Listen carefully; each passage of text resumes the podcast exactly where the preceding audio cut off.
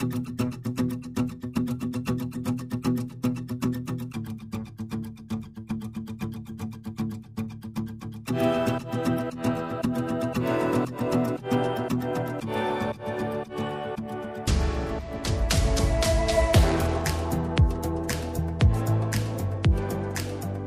dobry Państwu, kłaniam się.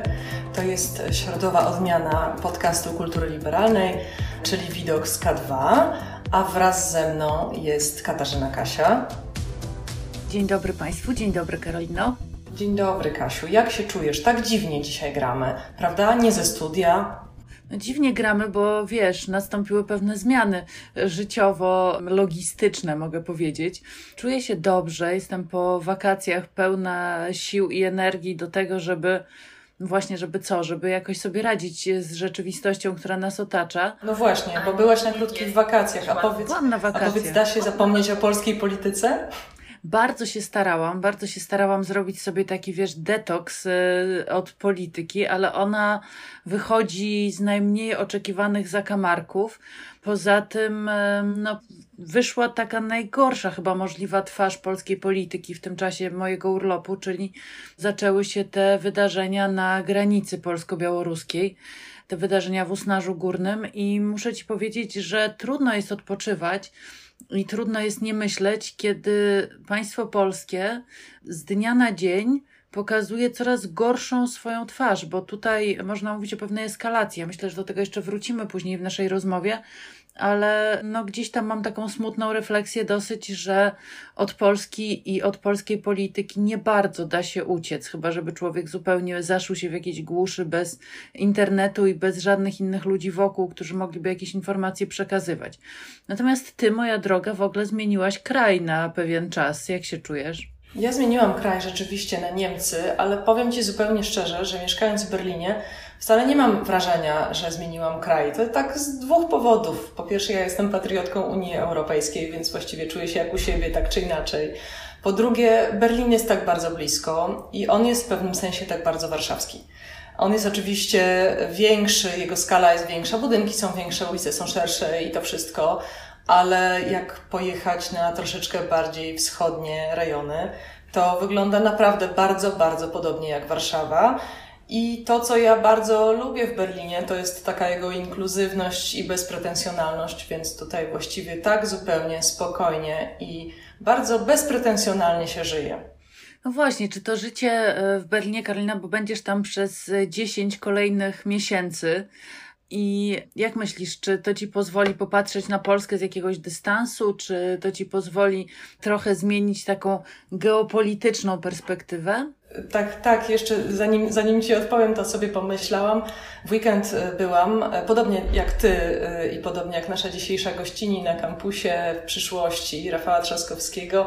No i tam oczywiście, kiedy ten kampus się pojawiał na Twitterze, to natychmiast pojawiało się mnóstwo prawicowych troli, więc te prawicowe trole napisały mi, że a, no tak, oczywiście to prowadziła panel taka była stypendystka w Niemczech, więc chciałabym powiedzieć wszystkim moim hejterom, że nie była tylko aktualna, aktualna, więc trzeba sobie aktualizować informacje na mój temat.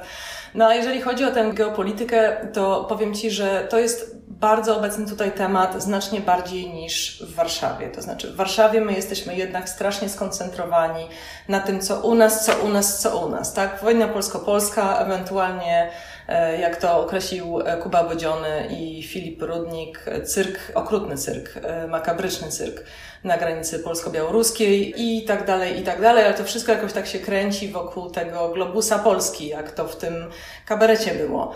Natomiast tutaj to spojrzenie jest bardzo, bardzo geopolityczne i, i myślę, że, że, że tutaj to, to będzie takie bardzo ciekawe dla mnie spojrzenie. To znaczy, że Niemcy nawet w takich relacjach bilateralnych, jak z, z Polską, dzisiaj jest 1 września, więc bardzo dużo o tych relacjach się mówi i w ogóle o kwestii pojednania, czy pojednanie jest możliwe, jakie są wyniki pojednania po, po tych kilkudziesięciu latach od wojny, no to tak czy inaczej, nawet te stosunki bilateralne rozumiane są zawsze w kontekście, a jak to się ma do Unii Europejskiej, a jak się ma to do siły Unii Europejskiej, a siła Unii Europejskiej do Chin i Stanów Zjednoczonych i tak dalej.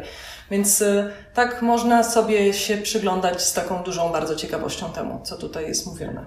No właśnie, bo dzisiaj jest 1 września i to jest nie tylko dzień, kiedy dzieci idą w Polsce do szkoły, ale też dzień, w który rozpoczyna się zawsze bardzo wcześnie rano od obchodów e, rocznicy wybuchu II wojny światowej na Westerplatte.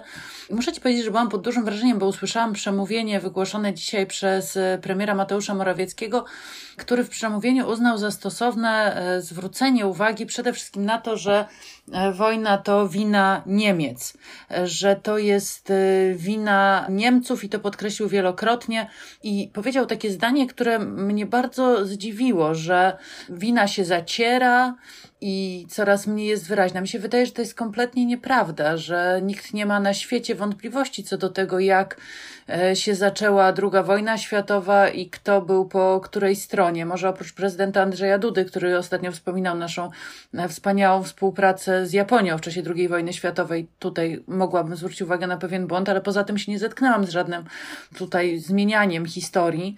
I zastanawiam się, Karolina, jak ty na to patrzysz, że dlaczego premier Polski uważa e, właśnie, że 1 września trzeba tak bardzo mocno przypomnieć o tej kategorii, którą ty przecież dobrze znasz, bo ją e, badałaś na wszystkie strony, czyli przyjrzeć się tej kategorii winy. Dla mnie to było takie bardzo ewidentne, że to jest e, jeszcze jeden moment, kiedy Polska ustami premiera tym razem dystansuje się od od wspólnoty europejskiej przekreśla nadzieję właśnie na jakieś takie głębokie pojednanie, akcentując ten element, który jest oczywisty i którego nikt w żadnym razie nie kwestionuje, bo wiadomo, kto na kogo napadł i kto był, e, kto był winny. Mhm. Wiesz, ja uważam, że wina rzeczywiście jest bardzo zacierana i zacierają ją tacy politycy jak pan premier, który przecież zasłynął wypowiedzią sprzed kilku lat, że podczas II wojny światowej oczywiście byli też sprawcy polscy, ale byli też sprawcy żydowscy. Pamiętasz oczywiście to sformułowanie? Tak, no więc rzeczywiście zaciera się wina. Natomiast y, to jest, a już tak, tak zupełnie na poważnie, to, to, to jest zupełnie dla mnie kuriozalna sytuacja, dlatego że polski premier to powtarza dzisiaj, a jednocześnie najwyższy stanowiskami politycy w Niemczech mówią o swojej własnej winie, podkreślając wielokrotnie z kolei y, winę niemiecką. I stąd ta y, takie dwa wnioski, to znaczy po pierwsze, e, po pierwsze, no, jest tak, że pan premier chyba mówi po prostu wyłącznie do swojego elektoratu, do nikogo poza tym elektoratem nie mówi. Nie mówi ani do nas, czyli osób e, krytycznych wobec tego rządu, nie mówi też do Niemców. Chociaż właśnie być może 1 września właśnie z nimi powinniśmy przede wszystkim rozmawiać wspólnie. Także, także to jest jakby zupełnie pierwsza rzecz. Druga rzecz jest taka, że chyba jest też tak, że polski rząd przedkłada pewne symboliczne stwierdzenia ponad realne pojednanie albo ponad realne dobre relacje. To jest bardzo niebezpieczne moim zdaniem, to jest pełne pychy. To znaczy, że wystarczy właściwie, żeby, żeby ktoś nam powiedział, że czuje się winny, potwierdził swoją winę i my już powiemy, aha, no to super, to świetnie, to w takim razie relacje są bardzo dobre.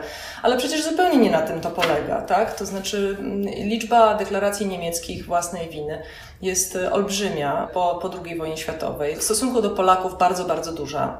I, I naprawdę na symbolicznych gestach rytualizowanych przez ostatnie kilkadziesiąt lat się nie kończy. My mamy bardzo dużo do zrobienia wspólnie z Niemcami. Jest pomysł tutaj w Berlinie, żeby stworzyć pomnik polskich ofiar nazizmu. Uważam, że bardzo, bardzo ciekawy, symboliczny pomysł i że warto byłoby mm, blisko przy tym współpracować, o ile oczywiście to jest możliwe.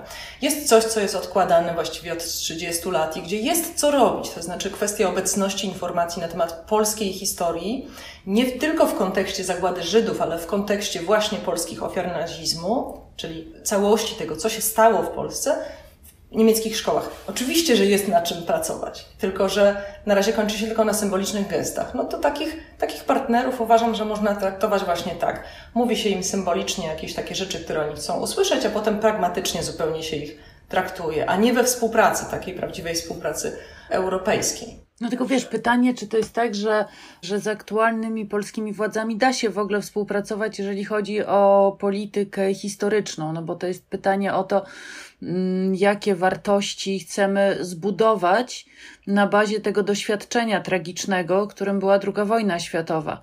Czy chcemy e, być razem z Niemcami w Europie i nie starać się ukrywać winy, nie starać się zakłamywać historii, ale jednak budować, budować świadomość, która również będzie się odnosiła do tego, o czym wspomniałaś, czyli do świadomości takiej pełnej tego, jak wyglądało działanie Polaków w trakcie II wojny światowej no czy też będziemy właśnie próbować wygłaszać takie przemówienia o świcie na Westerplatte, jak to dzisiejsze pana premiera Mateusza Morawieckiego. Muszę ci powiedzieć, że ja w ogóle bardzo się martwię sytuacją międzynarodową i tym osamotnieniem coraz większym, w którym Polska się znajduje.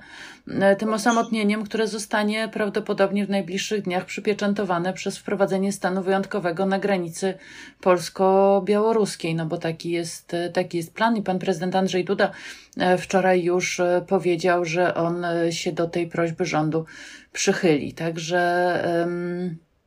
wydaje mi się, że tutaj wchodzimy że ta sytuacja, która była zła miesiąc temu, teraz ma wszelkie znamiona, żeby stała się wręcz e, tragiczna. Absolutnie, ja się z Tobą w pełni zgadzam i do tego tematu granicy polsko-białoruskiej będziemy jeszcze kilkakrotnie wracać w dzisiejszej rozmowie.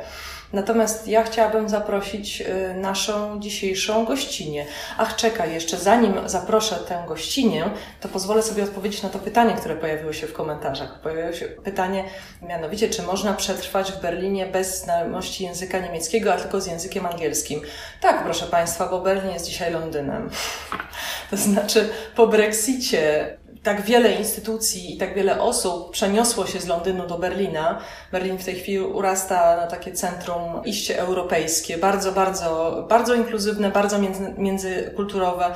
Tutaj e, chodzę z, z moim synem na zupełnie zwyczajny plac zabaw, taki osiedlowy. I na tym placu zabaw y, siedzimy sobie wszyscy, my rodzice, i tak jedni rozmawiają po polsku, drudzy po francusku, trzeci po hiszpańsku, po rosyjsku, po chińsku i po niemiecku. Ostatecznie rzecz biorąc, bardzo często, kiedy się musimy ze sobą porozumieć, to wcale to nie jest niemiecki, ale także angielski, więc y, Berlin y, jak najbardziej. A teraz już zapraszam bardzo serdecznie, bo my jesteśmy z Katarzyną Kasią w swoich, no powiedzmy, habitatach. E, natomiast kto jest dzisiaj w studiu Kultury Liberalnej, które Państwo tak pięknie wspierali dzięki Wam to, to studio właśnie funkcjonuje? Ano widać, jest nasza redakcyjna koleżanka, Katarzyna Skrzydłowska-Kalukin. E, cześć Kasiu. Dzień dobry, cześć, cześć Wam, dzień dobry Państwu. Bardzo serdecznie Cię witamy Kasiu. Ja tylko powiem taki mały przypis. Katarzyna Skrzydłowska-Kalukin jest dziennikarką społeczną i polityczną, a w kulturze liberalnej pracuje od początku tego roku i zajmuje się u nas takim fantastycznym projektem pod tytułem Praworządźmy który jest projektem porównującym e, kryzys praworządności w Polsce, w Czechach, na Węgrzech i w Bułgarii. I już niedługo będzie o tym projekcie bardzo głośno, bo będzie uruchamiana strona. Ale ja chciałam zacząć od czegoś innego, bo skoro mamy Cię dzisiaj z, ze sobą, Kasiu, yy, i skoro, skoro wszystkie byłyśmy na kampusie przyszłości w Olsztynie, to chciałabym Was zapytać o to. E, Kasiu, Ty napisałaś dzisiaj tekst. Ten tekst jest e, w kulturze liberalnej, można go znaleźć na stronie głównej i tam piszesz, żeby się nie koncentrować na tym, o czym rozmawiają wszyscy, dodam wszyscy ci, którzy nie, nie widzieli tego kampusu, e, tylko obserwują go z zewnątrz i ty chciałabyś, żebyśmy się skoncentrowali na czymś szczególnym. Nie na Grodzkim, nie na Nitrasie, nie na Balcerowiczu, tylko na czym? na tych młodych ludziach, którzy byli prawdziwymi bohaterami tej y, całej imprezy najważniejszymi uczestnikami. Ja nawet w tym tekście napisałam, może tu powtórzę, że kiedy planowałam swój panel, który dotyczył praworządności, a więc bardzo trudnych spraw, bo to jest SUE, Trybunał Konstytucyjny, KRS, niektórzy nawet nie umieją do końca rozszyfrować tych skrótów, więc pomyślałam, że będzie dobrze, jeśli moi goście będą przez większość czasu mówić i tłumaczyć tak prostym językiem, o co chodzi w kryzysie praworządności, a ostatnie 15 minut zostawimy publiczności.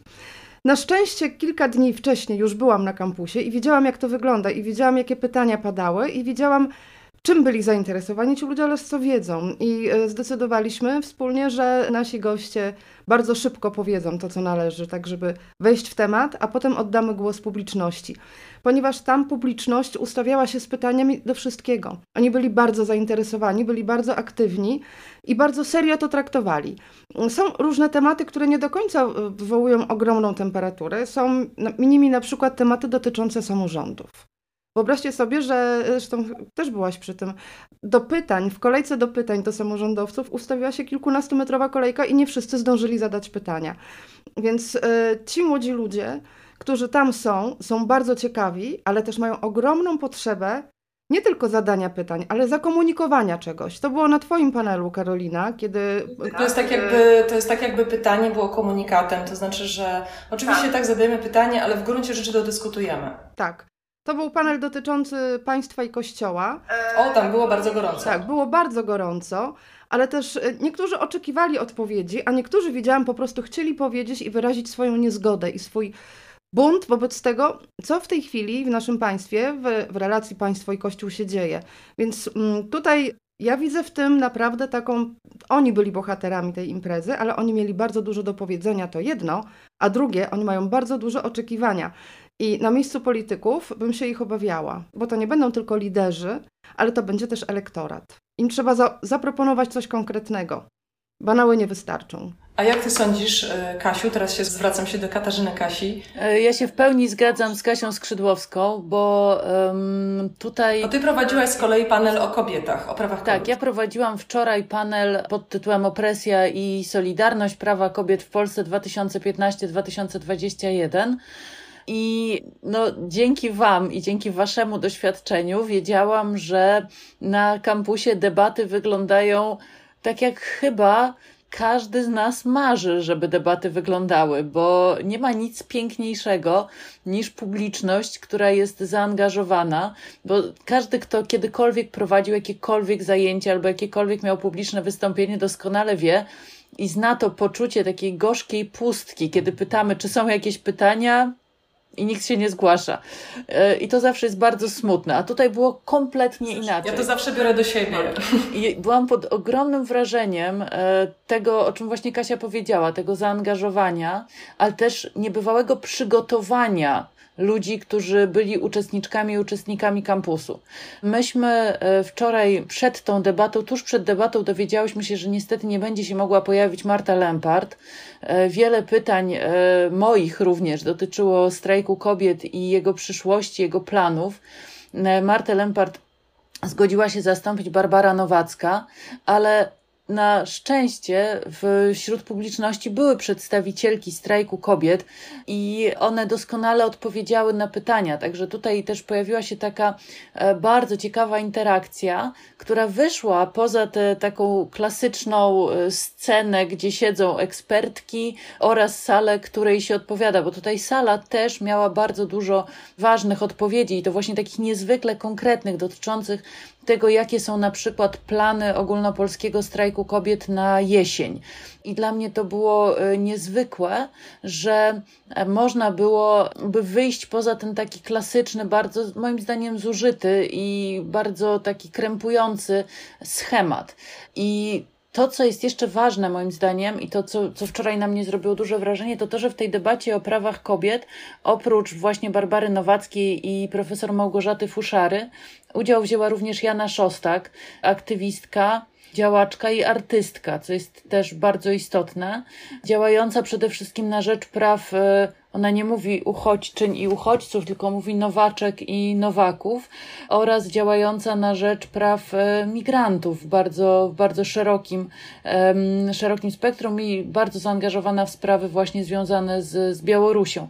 Także to, że ten wątek e, białoruski i wątek też białoruskich kobiet bardzo mocno wczoraj wybrzmiał na kampusie, uważam za cenne, chociaż gdybym miała wrzucić łyżkę dziegciu do tej beczki miodu, to powiedziałabym, że ten wątek e, migracyjny nie został e, właściwie potraktowany tutaj. To znaczy, nie było żadnej takiej dużej dyskusji dotyczącej Białorusi, a tego bardzo potrzebujemy, no i oczywiście dotyczącej praw e, migrantów, które teraz też są sprawą absolutnie e, kluczową. I mam nadzieję, że to jakoś uda się e, nadrobić, bo od organizatorów kampusu słyszałam wczoraj, że to nie jest tak, że impreza jest jednorazowa, po pierwsze, to znaczy, że za rok też kampus jest planowany, a po drugie, mm, że on ma być kontynuowany również w takiej wersji hybrydowo, hybrydowo-onlineowej przez cały rok. To znaczy ta dyskusja, która się zaczęła na kampusie, e, ma być, ma trwać dalej. I to moim zdaniem jest bardzo dobry pomysł, ponieważ brakuje nam takiej e, agory, takiego miejsca, w którym każde pytanie byłoby potraktowane serio i w którym właśnie można byłoby dokładnie tak, jak powiedziałyście, wygłosić swój pogląd. To znaczy nie tylko pytać mądrzejszych teoretycznie, bo to wcale nie zawsze tak jest, że ci, którzy siedzą na scenie są e, mądrzejsi, ale przede wszystkim właśnie powiedzieć o tym, co my o jakiej sprawie myślimy, wychodząc poza taką e, anonimowość e, korespondowania czy komentowania w, w internecie, bo tutaj ludzie się przedstawiali, mieli twarze, byli realni i to dla mnie też było bardzo ważne. No właśnie, jak już w ten, w ten kierunku idziemy w tej rozmowie, to ja sobie pozwolę zacytować fragment tekstu Tomka Sawczuka, który był z nami też na kampusie i prowadził bardzo ciekawy panel o państwie. Tam w tym panelu występował od nas z redakcji Jarosław Kuisz, a poza tym Jan Komasa, Henryka Bochniarz i Andrzej Rzepliński, także fenomenalny skład i tam bardzo, bardzo gorąca dyskusja. Podczas tego panelu i potem w tekście Tomek e, twierdzi tak. Imprezy takie jak Campus Polska powinny odbywać się wiele razy w roku, organizowane przez różne środowiska polityczne. Potrzebujemy żywej, demokratycznej sfery publicznej, a udział młodych ludzi jest w tych wydarzeniach absolutnie niezbędny. Ja myślę, że to są ważne słowa, dlatego że po pierwsze, jeszcze wrócę do tej kwestii związanej z publicznością, bo wywołałyście we mnie dużo wspomnień z tej ostatniej soboty, kiedy prowadziłam debatę o religii i państwie. I to, co mnie uderzyło w tych pytaniach, które były ze strony publiczności, to była niesamowita wielość poglądów. To znaczy, że pluralizm e, wypowiedzi był od takich bardzo radykalnych, lewicowych wypowiedzi, gdzie właściwie antyklerykalizm, Kościół katolicki niech się w nic nie wtrąca, było to bardzo zresztą mocno sformułowane. Ty, Kasiu, mówię do Katarzyny Skrzydłowskiej, ty to cytujesz w swoim tekście, czyli e, przestańcie zaglądać kobietom między nogi. A z drugiej strony były bardzo wyważone głosy, ewidentnie idące ze strony osób, które czują się Kościołem katolickim, częścią Kościoła katolickiego, chociaż są świeccy i mówili, no ale przecież my nie możemy ich wszystkich, mówiąc o wiernych przede wszystkim, nie o hierarchach, którzy jak biskup Jędraszewski mówią o tęczowej zarazie, ale, ale mówiąc o, o, o wiernych, mówi, nie możemy ich przecież wszystkich wysłać gdzieś za granicę Polski. To są ludzie, z którymi będziemy żyli, chcemy z nimi żyć, więc jak się ułożyć w tym państwie? Więc były bardzo, bardzo różne wypowiedzi, ja sobie to niesłychanie ceniłam. Jeśli chodzi o tę kwestię uchodźczą, to muszę powiedzieć, że bardzo, bardzo trafny jest ten argument Twój, Kasiu. To znaczy, że e, owszem, było dosyć mocno sformułowane ten, ten taka linia, którą Donald Tusk sobie rozwija i podczas otwarcia było to rzeczywiście bardzo silnie powiedziane, wpuścić tych ludzi, pozwolić im złożyć papiery, wnioski o azyl albo o status uchodźcy, rozpatrzyć je uczciwie, ale jednocześnie rozmawiać z Unią Europejską i całą opozycją i rozmawiać z Łukaszenką, bo się tak nie da po prostu, nie da się w ten sposób kontynuować tego, tych zawodów y, w okrucieństwie, które są na polsko-białoruskiej granicy w tej chwili rozgrywane. Z drugiej strony jednak masz rację, że nie było takiego pogłębionego miejsca. Oczywiście, kiedy kampus był planowany, to nie było jeszcze tej, tej historii na tej granicy. Ale oczy... Tak, ale Białoruś się już działa, tak? Tak, i warto, żeby, jeżeli ten kampus rzeczywiście ma trwać w jakikolwiek sposób, to warto byłoby, żeby ten temat się naprawdę bardzo poważnie pojawił. Ale ja chciałam Was jeszcze zapytać, bo dzisiaj Katarzyna Kasia zwróciła mi uwagę na taką wypowiedź Elżbiety Podleśnej, to znaczy, że no dobrze, no to tutaj, prawda, impreza młodzieżowa, tu się dobrze młodzi bawią, a tak naprawdę to właśnie na tej granicy polsko-białoruskiej grzęzną w błocie ludzie, którzy naprawdę cierpią, prawdopodobnie są chorzy, są wycieńczeni, głodni, nie mają namiotów, nie mają dachu nad głową. No i co? Słuchajcie, jak wy, jak wy na to patrzycie? Może zacznijmy od Kasi Skrzydłowskiej. No to jest takie pytanie nawet szersze o to, czy nie było ważniejszych tematów w tej chwili, tak? Bo jest y, kryzys na granicy z Białorusią, jest kryzys w państwie, y, jest łamana praworządność i czy to jest y, na pewno odpowiedni moment, żeby organizować spotkania młodzieżowe. Więc ja uważam, że to jest dobry moment, żeby organizować takie spotkania, ponieważ to spotkanie pokazało, że młodzież oczekuje lepszego państwa. Kryzysów by nie było, gdyby było lepiej działające państwo, gdyby nie było kryzysu praworządności. Znaczy, praworządność nie doznałaby tego kryzysu, gdyby państwo działało lepiej. I takie spotkania pomagają politykom wyjść ze strefy komfortu. Bardzo łatwo jest działać wciąż tak samo, widzieć wciąż tę samą platformę, słyszeć wciąż te same wypowiedzi Tuska, jak za rządów platformy, kiedy na przykład dotyczyło to pierwszego dnia pytania o śluby osób LGBT. Natomiast to zderzenie z tymi ludźmi, którzy nie bali się ich, nie byli oni śmieleni, pytali ostro, wyrażali głośno niezadowolenie z odpowiedzi, które im nie odpowiadały, było na pewno dla polityków cenne. Dlatego uważam, że tak należy y, organizować takie spotkania właśnie dlatego, że mamy kryzys w Polsce. Kasiu, a ty, Katarzyna Kasia? Zgadzam się z Kasią, zgadzam się, bo to jest zawsze takie bardzo poważne pytanie o to, co, znaczy jakie mamy priorytety. I w momencie, kiedy y, właściwie całe państwo jest jednym wielkim pożarem, bo wszędzie się pali, bo e, pali się w kwestii praworządności, na co Kasia zwracała uwagę. Relacje państwo-kościół są dramatycznie w tej chwili zaostrzone. Polityka wewnętrzna, ja, ja już nie chcę nawiązywać do ministra Czarnka na przykład i jego pomysłów i rewelacji, czy do wypowiedzi premiera czy prezydenta, ale ona też jest, jest po prostu tak rozchwiana, jak, jak nie pamiętam od dawna. Kwestia, nie wiem, praw kobiet no, też jest niezwykle poważną kwestią. I, już nie wiadomo, gdzie właściwie się zwrócić i w którą stronę pobiec i który z tych pożarów gasić najpierw. I oczywiście, że to, co się dzieje w tej chwili na granicy polsko-białoruskiej, wymaga zdecydowanej reakcji, wymaga działania. Jak widzimy, to działanie jest podejmowane w tej chwili przez organizacje pozarządowe, przez y, część parlamentarzystek i parlamentarzystów, ale z drugiej strony, no, bardzo intensywne są też działania na przykład ministra Kamińskiego, który chce wprowadzić stan wyjątkowy i go wprowadzi najprawdopodobniej. I będziemy musieli sobie z tym, z tym jakoś też, e, też radzić. Stan wyjątkowy, którego nie wprowadzono podczas pandemii, dodam, bo to też warto, warto o tym pamiętać. I ta polityka międzynarodowa jest, i sytuacja Polski w tej chwili w polityce międzynarodowej jest też dramatyczna. Ale mi się wydaje, że właśnie w takiej sytuacji trzeba sięgnąć do tych zasobów, które dotychczas przez większość polityków były lekceważone. Czyli sięgnąć do młodych ludzi, którzy są bardzo świadomi tego, co się dzieje, którzy chcą działać. I wiadomo, że tych pożarów jest tyle, że każdy znajdzie coś dla siebie.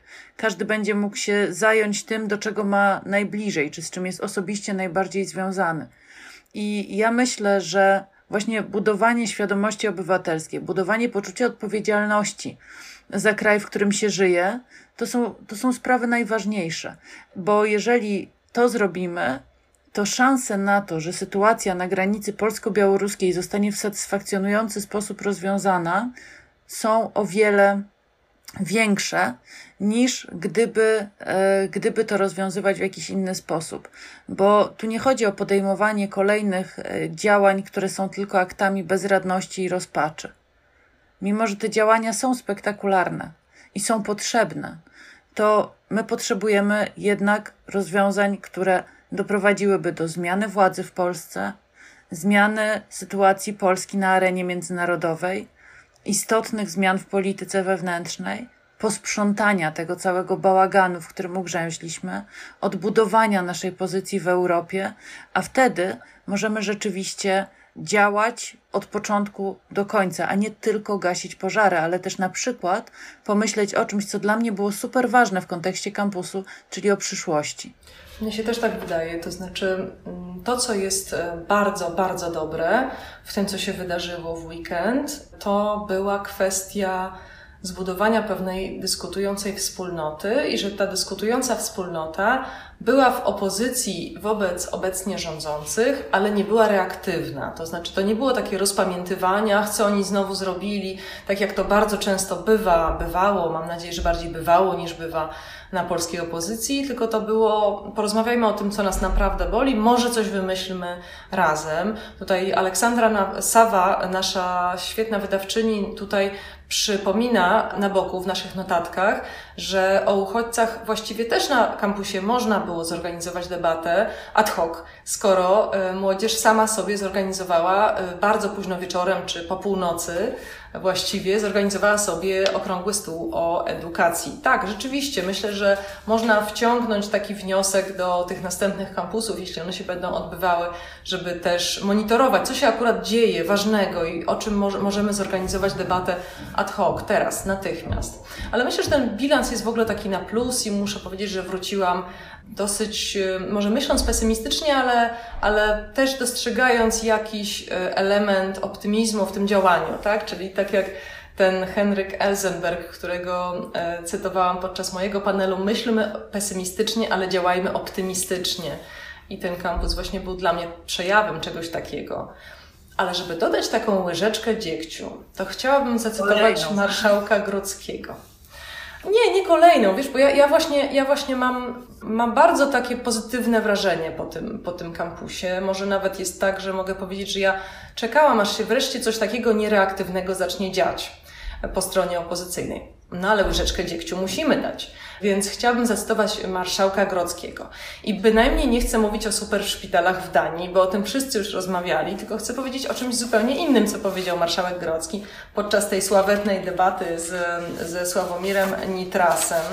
No i co ten marszałek e, Grodzki nam e, powiedział? Słuchajcie, to aspiruje do głupoty tygodnia. Możecie powiedzieć, czy waszym zdaniem to pasuje.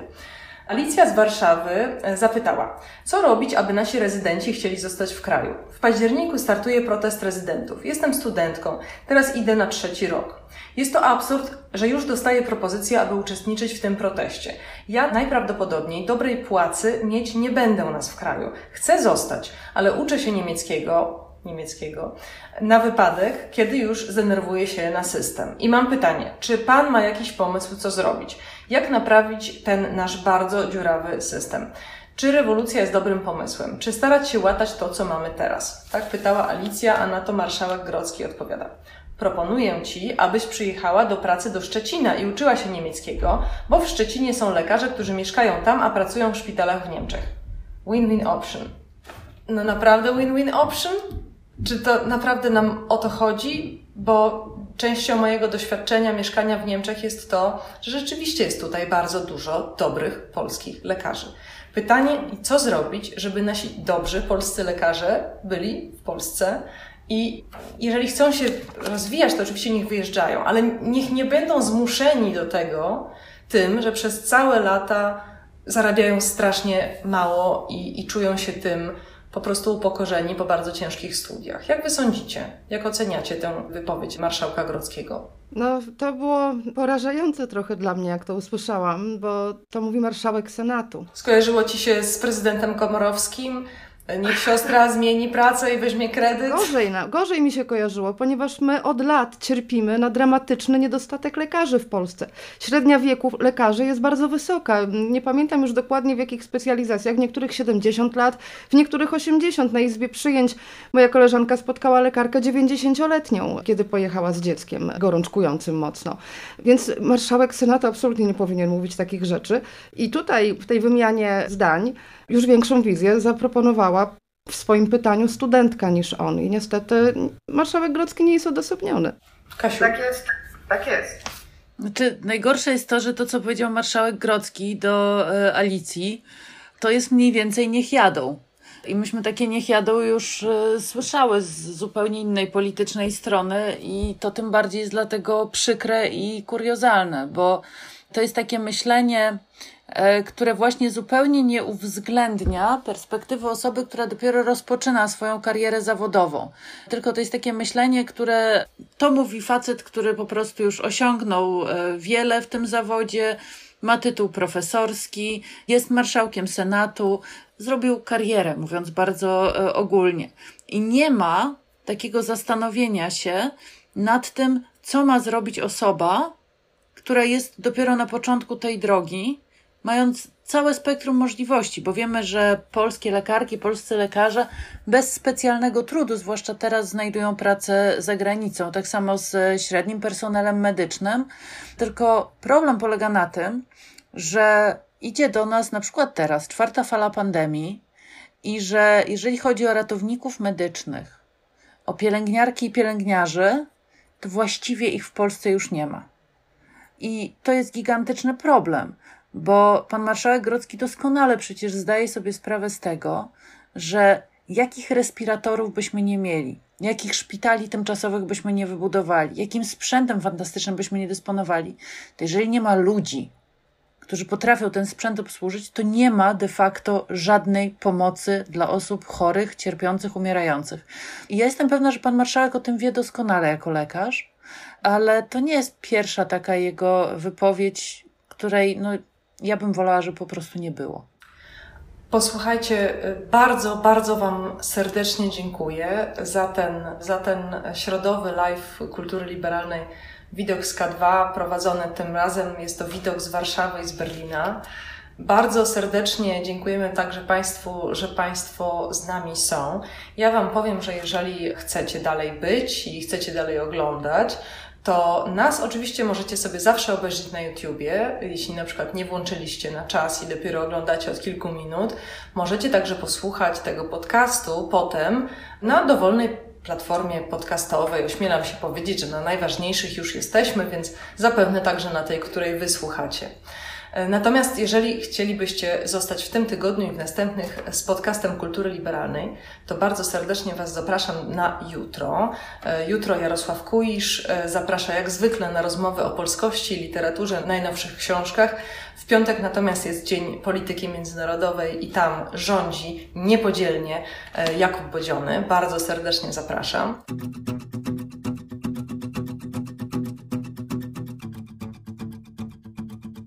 Jeśli Państwo uważają, że to, co robimy, ma sens, y, ma wartość, jeżeli chcielibyście, żebyśmy się dalej rozwijali, to zapraszamy Was na patronite.pl, gdzie cały czas trwa zbiórka na kulturę liberalną. Tam można uczestniczyć w zbiórce i w ten sposób nam pomóc, nas wspomóc. Można nas zawsze także wspomóc dobrym albo krytycznym słowem. Będziemy bardzo wdzięczni i wdzięczne. Y, serdecznie dziękuję Aleksandrze Sawie, która nas tutaj przepięknie y, realizowała. Skoro już o Aleksandrze Sawie mowa, to pisze mi, że nie ma w tym tygodniu podcastu Jakuba Bonionego w piątek z ważnych powodów, bo jedzie na granicę polsko-białoruską, więc będzie nam potem opowiadał, co widział. Natomiast Państwa bardzo zapraszam w takim razie na jutro i na przyszły tydzień, na środę, na Widok z K2, a Wam już serdecznie dziękuję. Katarzyna Kasia. Dzięki wielkie. I Katarzyna Skrzydłowska-Kalukin. Dziękuję bardzo.